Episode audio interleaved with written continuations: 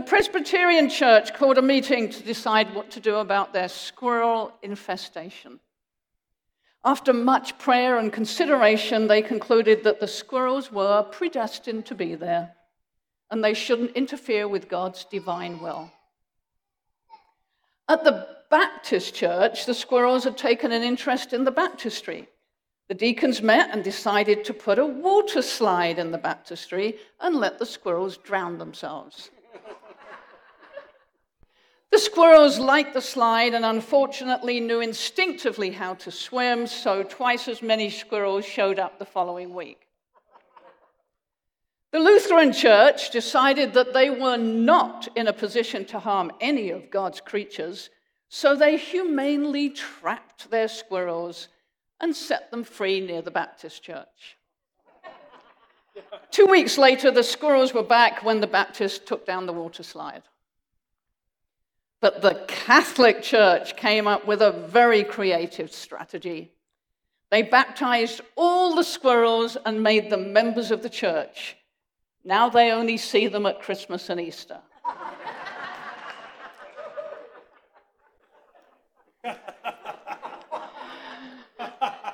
Not much. Good grief. Move away from that. Okay, not much was heard from the Jewish synagogue. They took the first squirrel and circumcised him, and they haven't seen any squirrels since.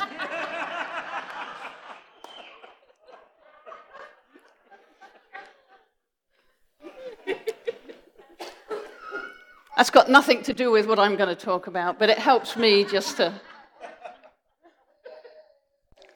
You know, I, I, I, love what, what was being shared this morning, and, and uh, I'm excited. I wake up in the morning, and, and quite honestly, I am excited because God loves me. It, it is, it's wonderful, and it's all I ever really want to preach on. But the Holy Spirit has other ideas. Now, this was, this was not my choice of what I wanted to speak on this morning.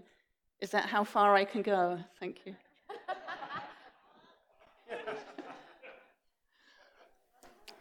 But my favorite book is the book of Ephesians. I love the book of Ephesians.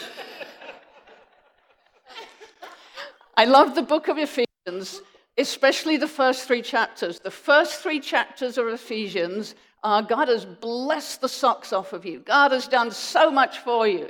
God has blessed you beyond anything you could think of. That's the first three chapters. And then the last three chapters, which I also like, love the first three, like the last three, are basically because he's done so much, you need to respond in this way. Because he loves you so much, you need to respond in this way. So I am sharing about the Sabbath. The Sabbath is a day set aside for rest and worship. It's a time to draw aside from the hustle and bustle of daily living and a time to focus on God. Now, I, I, didn't, another reason I didn't want to talk on this is it is something that does not come naturally for me.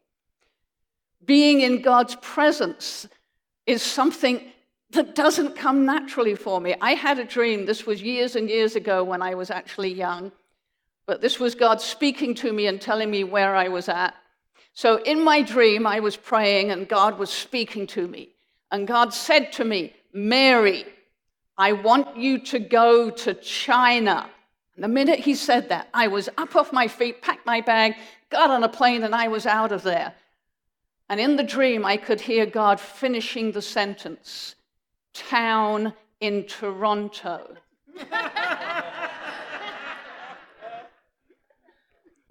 And, and that's where I was at. You know, as soon as God begins to speak, I wanted to move.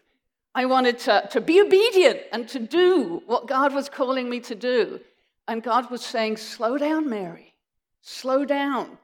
Spend time in my presence. 1 Timothy 4:16 Give careful attention to your spiritual life and every cherished truth you teach for living what you preach will then release even more abundant life inside you and to all those who listen to you. I am much better, much, much better than I was. But again, I feel guilty speaking on it because I'm better because, number one, Mike and I are empty nesters. It is wonderful. I mean, I love my kids, but I love the fact that they don't live with us anymore. Plus, I only work part time. And, and uh, I recognize it is so much easier for me. So I, I thought, well, it's, it's cheating if I, I speak on this because it's easier for me, and for some people I'm talking to, it's much harder. But no matter what excuse I brought up, the Lord made it clear that this was what He wanted me to speak on. So, Genesis 2 1 to 3. Thus the heavens and the earth were completed in all their vast array. By the seventh day, God had finished the work he'd been doing, so on the seventh day, he rested from all his work. Then God blessed the seventh day and made it holy because on it he rested from all the work of creating that he had done. And I read this a few times, and what became clear to me the seventh day was holy. It wasn't that God was tired. It wasn't that, that, that God was looking back and say, oh, yeah, I did a good job. Look at my. I mean, he did. I mean, wow. But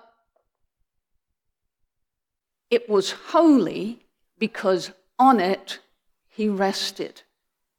It was the rest that was holy. It wasn't the creation that was the big deal. It wasn't that he was tired. God was setting something up here, right at the beginning. In Genesis chapter 2, he's setting something up. This is something that is incredibly important. There's this book I got hold of, uh, Mrs. Lettie Cowman, or I don't know how you pronounce it, called Springs in the Valley. She was a, a missionary, and she said, In the deep jungles of Africa, a traveler was making a long trek. Coolies had been engaged from a tribe to carry the loads. The first day, they marched rapidly and went far. The traveler had high hopes of a speedy journey, but on the second morning, those tribesmen refused to move. For some strange reason, they just sat and rested. On inquiry as to the reason for this strange behavior, the traveler was informed that they'd gone too fast the first day and they were now waiting for their souls to catch up to their bodies. And what this missionary lady said this whirling, rushing life which so many of us live does, does for us what that first march did for those poor jungle tribesmen. The difference, they knew they needed to restore life's balance. Too often we don't. Okay, what happens when God rests? I said God rested on the seventh day, so I'm jumping to Exodus 31, 16 and 17. This is where the law was introduced, and it says the, the Israelites are to observe the Sabbath, celebrating it for generations to come as a lasting covenant. It will be a sign between me and the Israelites forever. For in six days the Lord made the heavens and the earth, and on the seventh day he rested and was refreshed. God was refreshed when he rested. What about everyone else? Well, a bit further on, Genesis 23, actually, that was earlier, but 10 to 12. For six years you're to sow your fields and harvest the crops, but during the seventh year let the land lie unplowed and unused. The poor among your people may get food from it and the wild animals may eat what is left. Do the same with your vineyard and your olive groves.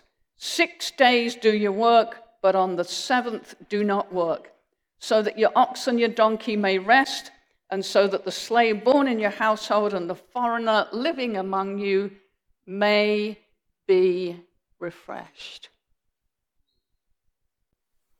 How many have been on holiday over the summer and come back refreshed? And how long did that last? You know, our, our culture encourages us to be busy. Is that what God wants for us? Simple question. Is that what God wants for us? Now, I, I started on this. We have uh, a ladies' group that meets, uh, a wonderful group. And over the summer, instead of one person leading all the way through, we share it out. We go to different homes, and different people get to lead. So I had my turn coming up. I didn't want to teach or talk because the beauty of the ladies' group is that everyone gets to share. So I thought, okay, what are we going to do? Well, I love doing Lectio Divina. It is, um, someone mentioned about going, ah, oh, Jenny, going into Uganda and there'd be one Bible for a whole group of people. That's how Lectio Divina started. There was one Bible in a monastery, and all these monks. And so, what they would do is they would read, one person would read and reread and reread a passage, and they would engage in that passage. It came out of the Catholic Church. It is a wonderful way of reading scripture. Um, I wanted to include the Ignatius spirituality. There's a Ignatius uh, Retreat Center, highly recommended in Guelph, wonderful place. I've done the Ignatian exercises, love them, love them. What Ignatius does is you use your imagination. So uh, you read a scripture and you imagine that you are there. So I combined these two things. I, I felt like we're going to read a scripture and God's going to speak to us, each one, through that scripture. So then the problem was well, what scripture do I choose? I didn't have a clue. So uh, I prayed. Now I know the best way for doing this is to have a story from the gospel and not just teaching, but where people are talking to one another, particularly Jesus, because uh, that's what the gospel is all about. So, well, that narrowed it down a bit, but still, I didn't know. There's lots in the gospel. Which ones do I choose? And I was flipping through the gospel, and I was at one particular place, and suddenly my heart seemed to beat faster and, and louder. And I thought, oh, is this the one that you want, Lord? And I started reading it, logically, had absolutely no understanding why this scripture would be of any interest or importance. I mean, everything's important, but could not understand why this would be uh, the scripture that we use, but felt the Lord saying, Yep, this is the one. So I'm going to read the scripture to you. This is the one that I felt the Lord led me to for the ladies' group. And it is Luke 6 1 to 11. One Sabbath, Jesus was going through the grain fields, and his disciples began to pick some heads of grain, rub them in their hands, and eat the kernels. Some of the Pharisees asked, Why are you doing what's unlawful on the Sabbath? Jesus answered them, Have you never read what David did when he and his companions were hungry? He entered the house of God, and taking the consecrated bread, he ate what is lawful only for priests to eat and he also gave some to his companions. Then Jesus said to them, The Son of Man is Lord of the Sabbath. On another Sabbath, he went into the synagogue and was preaching, and a man was there whose right hand was shriveled.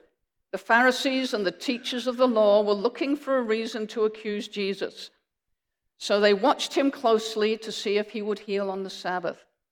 But Jesus knew what they were thinking and said to the man with the shriveled hand, Get up and stand in front of everyone. So he got up and stood there. Then Jesus said to them, I ask you, which is lawful on the Sabbath, to do good or to do evil, to save life or to destroy it? He looked around at them all and then said to the man, Stretch out your hand. He did so, and his hand was completely restored. But the Pharisees and the teachers of the law were furious and began to discuss with one another what they might do to Jesus. So we read this scripture uh, twice, And then for seven minutes, each one of us engaged in that scripture. We were there at that time. We were either a witness watching it happen, or we were one of the followers of Jesus and we were participating, whatever it was, wherever we felt. And uh, as everyone else was waiting, I found myself, all I could do was ask questions. And uh, I was asking Jesus questions. You know, the first thing, well, Jesus, why didn't you know this was the law? I mean, obviously, it wasn't the law in the Old Testament, but the Pharisees had introduced these laws. He'd been around long enough. For goodness sake, why did they have to tell you? I mean, I didn't quite put it like that, but I, I, I found myself asking Jesus, why? Why did they have to say anything? And, and of course, Jesus, for him, it wasn't as important as it was for the Pharisees. And I, I, want to add quickly, you know, I, I really feel sometimes the Pharisees get a bum rap. I recognize I myself have in the past criticized people in there without saying anything for cultural reasons not for right or wrong, but for things that in my culture, that's not acceptable. And, and I've criticized people, and really that's what the Pharisees were doing. They were criticizing Jesus for cultural reasons, or what they thought was the law. Then I was asking, why did Jesus bring up this story about David? You know, I mean, it, I, it, it often confuses me the things that Jesus does and says. I, I remember a long time ago when the WWJD bracelets were out. What would Jesus do? Which always bothered me when I saw them because I thought, what would Jesus do? He'd heal the sick, he'd raise the dead, he'd cast out demons. What do you need that for? I can tell you that. But I didn't say that, of course. But it, it used to frustrate me, but sometimes I think, I, I need that. Maybe what would Jesus do? What would Jesus say? Because I wouldn't have said what Jesus said. I would have wanted to say it different. Why did Jesus bring up this story about David? I mean, the, the story about David, David's fleeing from Saul. It's in 2 Samuel. David is running away from Saul. It's become clear that Saul wants to kill him. So he goes to uh, a priest and he doesn't tell the priest what's happening. So he's, he's not telling the truth for a start. He says, Oh, I'm on a secret missing. He doesn't say he's running away from Saul. And uh, I, I need food. And there is no food. All that's there is the consecrated bread. And according to the law, and that is there, according to the law, only the priests were allowed to eat the consecrated bread. Uh, but the priest gave it to David so that he could eat, and he gave it to his men. And I'm thinking, you know, why did you bring that up? I mean, there was a need. Now, I, I took this scripture, seven minutes was never enough for me. I took this scripture later and I looked at another one. Where is it? Matthew 12, 1, where it says his disciples were hungry. So I thought, well, maybe there was something of a need there. But uh, so I'm asking Jesus all these questions. The first response I felt was Jesus was validating me. Mary, it's okay to ask questions. And, and you'll see throughout Scripture, often when other people ask Jesus, he never answers directly. He always seems to answer with a, another question. So I, I wasn't too surprised that I didn't get a da da da da da da da da. But um, so I, I continued to struggle with this scripture. Jesus, the Holy Spirit had brought it up. So why, why was I, I was asking these questions. Why was I struggling with it? And here we have Matthew 2:27. The Sabbath was made for the sake of people and not people for the Sabbath. The Sabbath was introduced to bless us, not to burden us. And I think this is part of what Jesus was saying here. He didn't say, you know, this is what I would have said. Excuse me, Jesus, I'll write your script. This is what I would have had Jesus say. I would have had Jesus say, well, um, I'm the, the law's pointing to me, and now I'm here. You don't need to observe it anymore, so we're scrapping the Sabbath. Just follow me, and you'll be okie dokie. You know, that's what I would have suggested Jesus said, but Jesus never said that. And I think, I believe it's because the Sabbath is not finished. Because the Sabbath was made for man, not man for the Sabbath. It was introduced to bless us, not to burden us. You know, when the Sabbath was introduced, it was in the wilderness. These guys, they'd been uh, slaves for years and years in the wilderness. You know, slaves generally work seven days a week. I don't know how many hours, but they, they work, they work, they work. And then you go in the wilderness, and there's a law six days you're going to work, one day you're going to take off. Now, would that have been a blessing or a burden?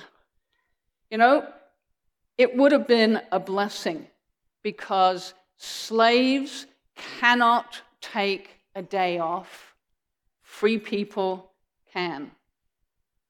So, what are we? Slaves can't take a day off, free people can. What are we?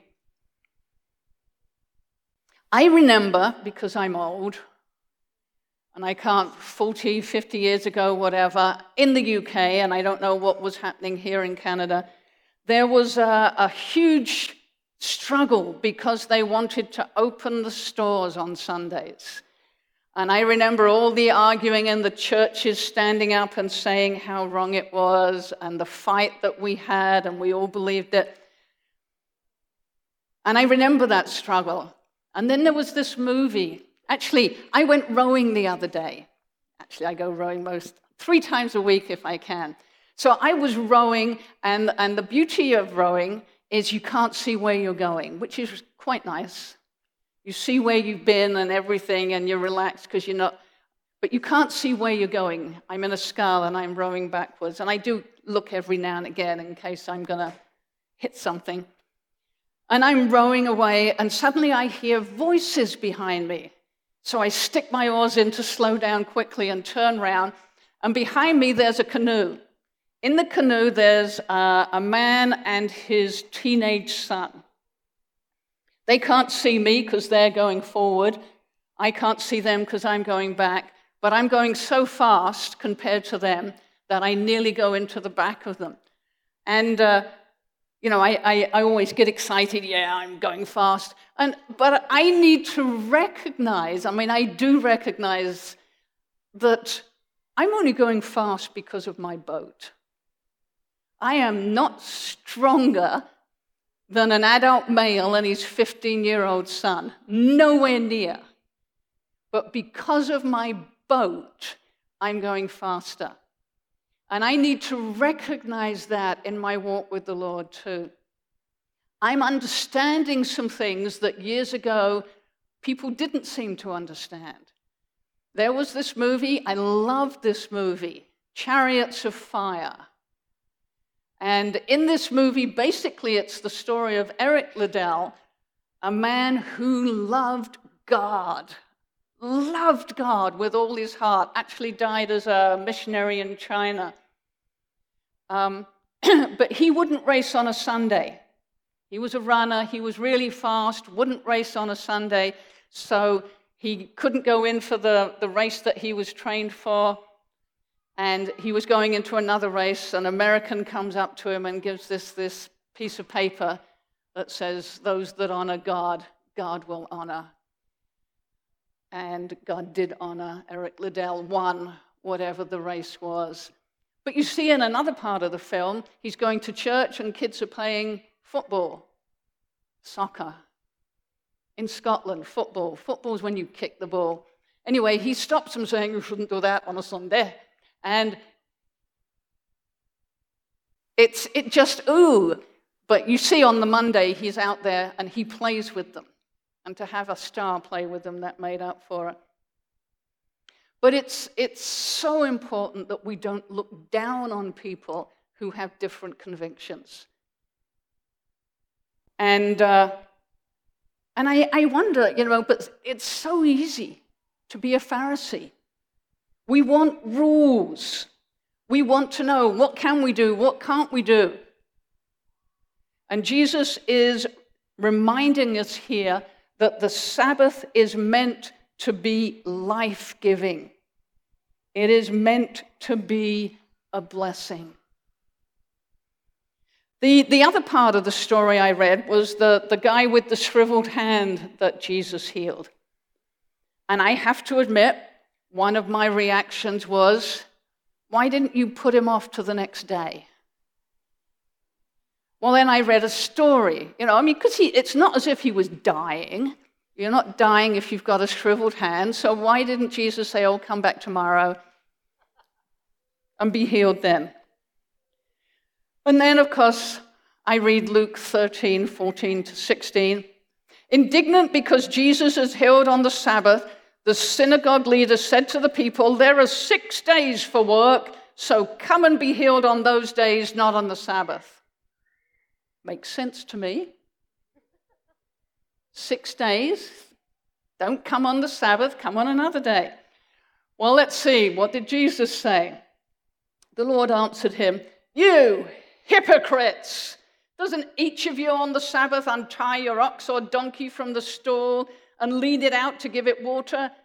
Then should not this woman, a daughter of Abraham, whom Satan had bound for 18 long years, be set free on the Sabbath? Jesus is clearly saying it is right to meet needs and it is important to do good on the Sabbath. The Sabbath, life giving, not life draining. And, you know, you read through the Gospels and you would have reason to say, I don't think Jesus observed the Sabbath. You could conclude that. I don't think it's true. I think these were drawn out because there were exceptions rather than rules, that I don't think he went out every Sabbath looking for people to heal. But if someone came to him, he didn't say, Oh, can you come back tomorrow? He healed then. And so you'd be forgiven for, for thinking that maybe it wasn't important to him. Well, you look through other scriptures, and uh, here's one Luke 5 15 to 16. Yet the news about him spread all the more, so that crowds of people came to hear him and to be healed of their sicknesses. But Jesus often withdrew to lonely places and prayed. Jesus often withdrew. Matthew 14, 23, he went up the mountain. Mark 135, he went to a secluded place. And so the conclusion I've come to is the Sabbath doesn't have to be a whole day. It is not necessary, it is often impractical for us to take a, a, a whole day off. What is important is to recognize the need that we need to withdraw from the hustle and bustle of life. We need to take time and be alone with God and to schedule in that time. Maybe an hour here, maybe two hours there, maybe a day here or a day there. And also, uh, the Jews, they had a, a, name for the day before. Matthew 5, no, Mark 15, 42. They call it the, the preparation day. And that basically says to me, you have to do something in order to be able to have Sabbath. Whether it's an hour or two hours, there needs to be some things that you set in place so that you can pull back and be alone with God.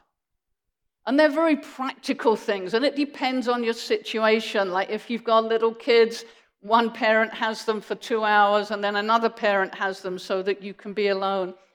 I, I know for me, we went on holiday with our grandkids, and our, our, our daughter and son in law got to sleep in in the morning because, first thing, they all come into our bed, and Mike left. So there were four kids, and He went to make a cup of tea. And I always have my, my time alone with the Lord in the morning, so I have to be flexible. I change it. But it is a priority. I know I do not do well if I don't have time with the Lord.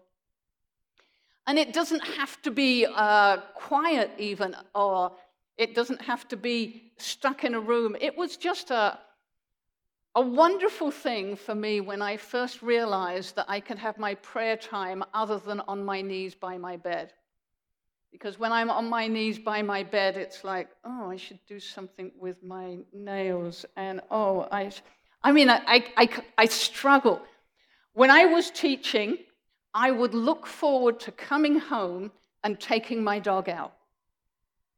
Because that was my time of rest. That was my time of drawing away. I would read scripture in the morning before I go out to work. I'd come home, I'd take my dog for a walk or a run, and that would be my time of just drawing back from the world and being alone with God. Now, I love formulas. I mean, I teach math, so why wouldn't I? I love formulas. I am not giving a formula here. I am not giving an easy way to get more anointed and more powerful. We love formulas, though.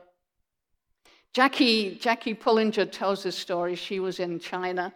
there was this pastor in China, and he was going to preach at a village nearby.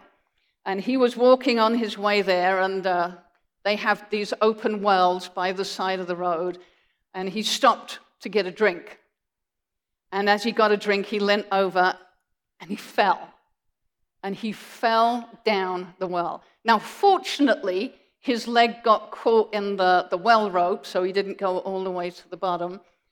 But his legs were tangled in the rope. He's hanging upside down in the well. And he's calling out, help, help. Well, in Chinese, whatever it is, but he was calling for help. he was there for 45 minutes, calling out, asking someone to come. And Eventually, villagers heard him. They came, they got him out. He went, continued on his way to the church, and he preached his sermon because he was this dedicated man of God, and he was going to preach come what may, and he had a blast. And afterwards, not one or two, but most of the congregation came up to him and said, You were so anointed this morning. That was just the most powerful sermon I've ever heard you preach. That was great. So the pastor goes away and thinks, What did I do differently? How did I get this anointing? And he looked at how he prepared, and everything was the same as usual, except he fell down the well and hung there for 45 minutes. And I kid you not, after that, he shared it, and there were several other Chinese pastors before they would preach, they would go and hang themselves upside down in the well for 45 minutes in order to be greater anointed.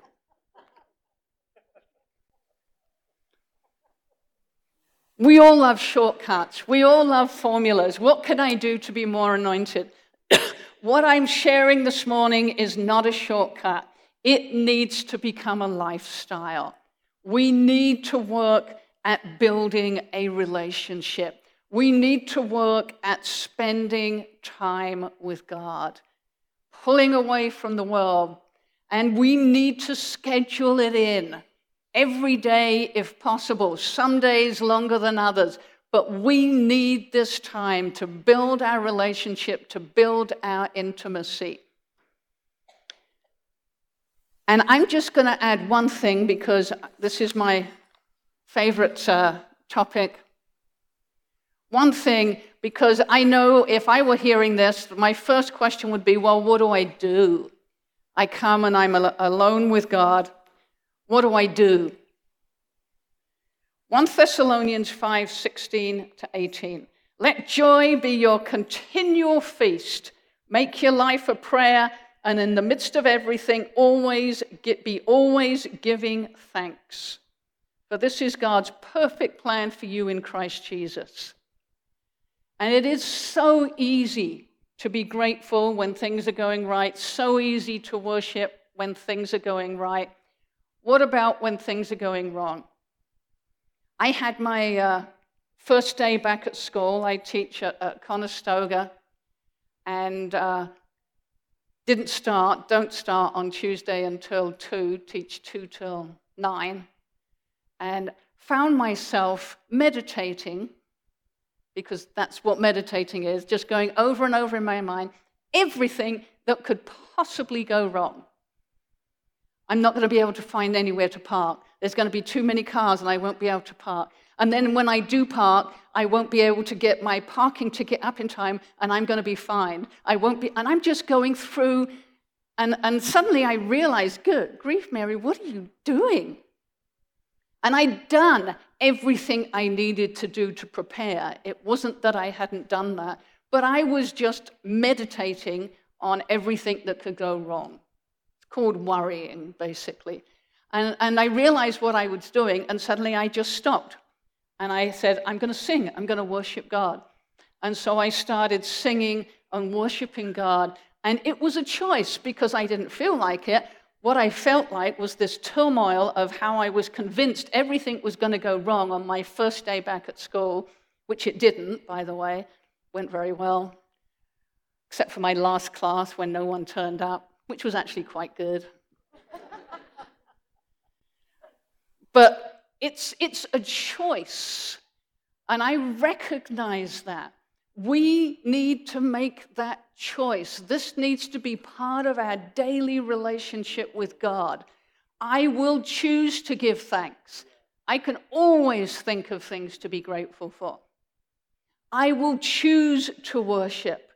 I will choose to declare the truth. I am a child of God. I belong to the Father. He actually likes me. Psalm 9, verse 2 I will be glad and rejoice in you. I will sing the praises of your name, O Most High. You know, if you want more joy in your life, you need to praise God more. It's as simple as that. If you want more joy, spend more time with God, praise God more. Romans 14, 17 For the kingdom of God is not a matter of eating and drinking but of righteousness, peace, and joy in the Holy Spirit. And you do not have to be full of faith to do it. I shared last week Psalm 100, verse 4. Enter his gates with thanksgiving. It is the way into the presence of God. Enter his courts with praise. Give thanks to him and praise his name. So, in all of this, yes, we've got to spend time with God. Yes, we've got to pull away from the world. Yes, it is imperative. We all need it. We all need to do it. I, I still remember with uh, disappointment, we were in YWAM for years, and, and uh, I remember going to one meeting. I don't know, maybe 120, 150 people there and the leader said, How many people are having a regular time with the Lord? And 11 of us stood up. It's so easy, so easy to get busy and to leave God out of it.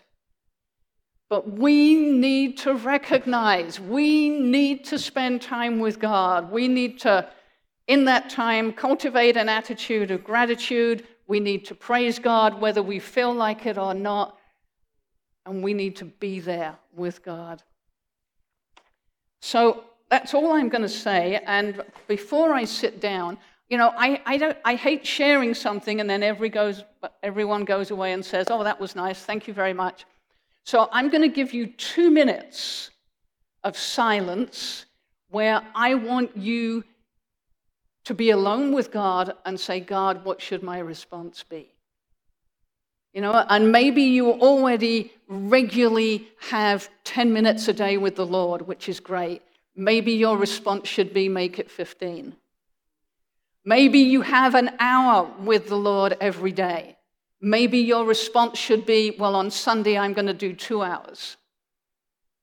Because Each one of us, we need to cultivate our relationship with God. We need to work on that intimacy. You will not get that intimacy by being here Sunday morning. You will get that intimacy Monday morning or Monday afternoon, whenever. But it has to be your choice. So I'm going to pray and then I'm just going to wait. Everyone's going to be quiet for two minutes where you speak to God and say, God, what should my response be? Thank you, God, that you love us. Thank you that you care for each one of us. Thank you that you want us to be with you and to spend time with you. And Father, I, I, I pray that you would speak to each one of us and show us what it is that our response should be this morning.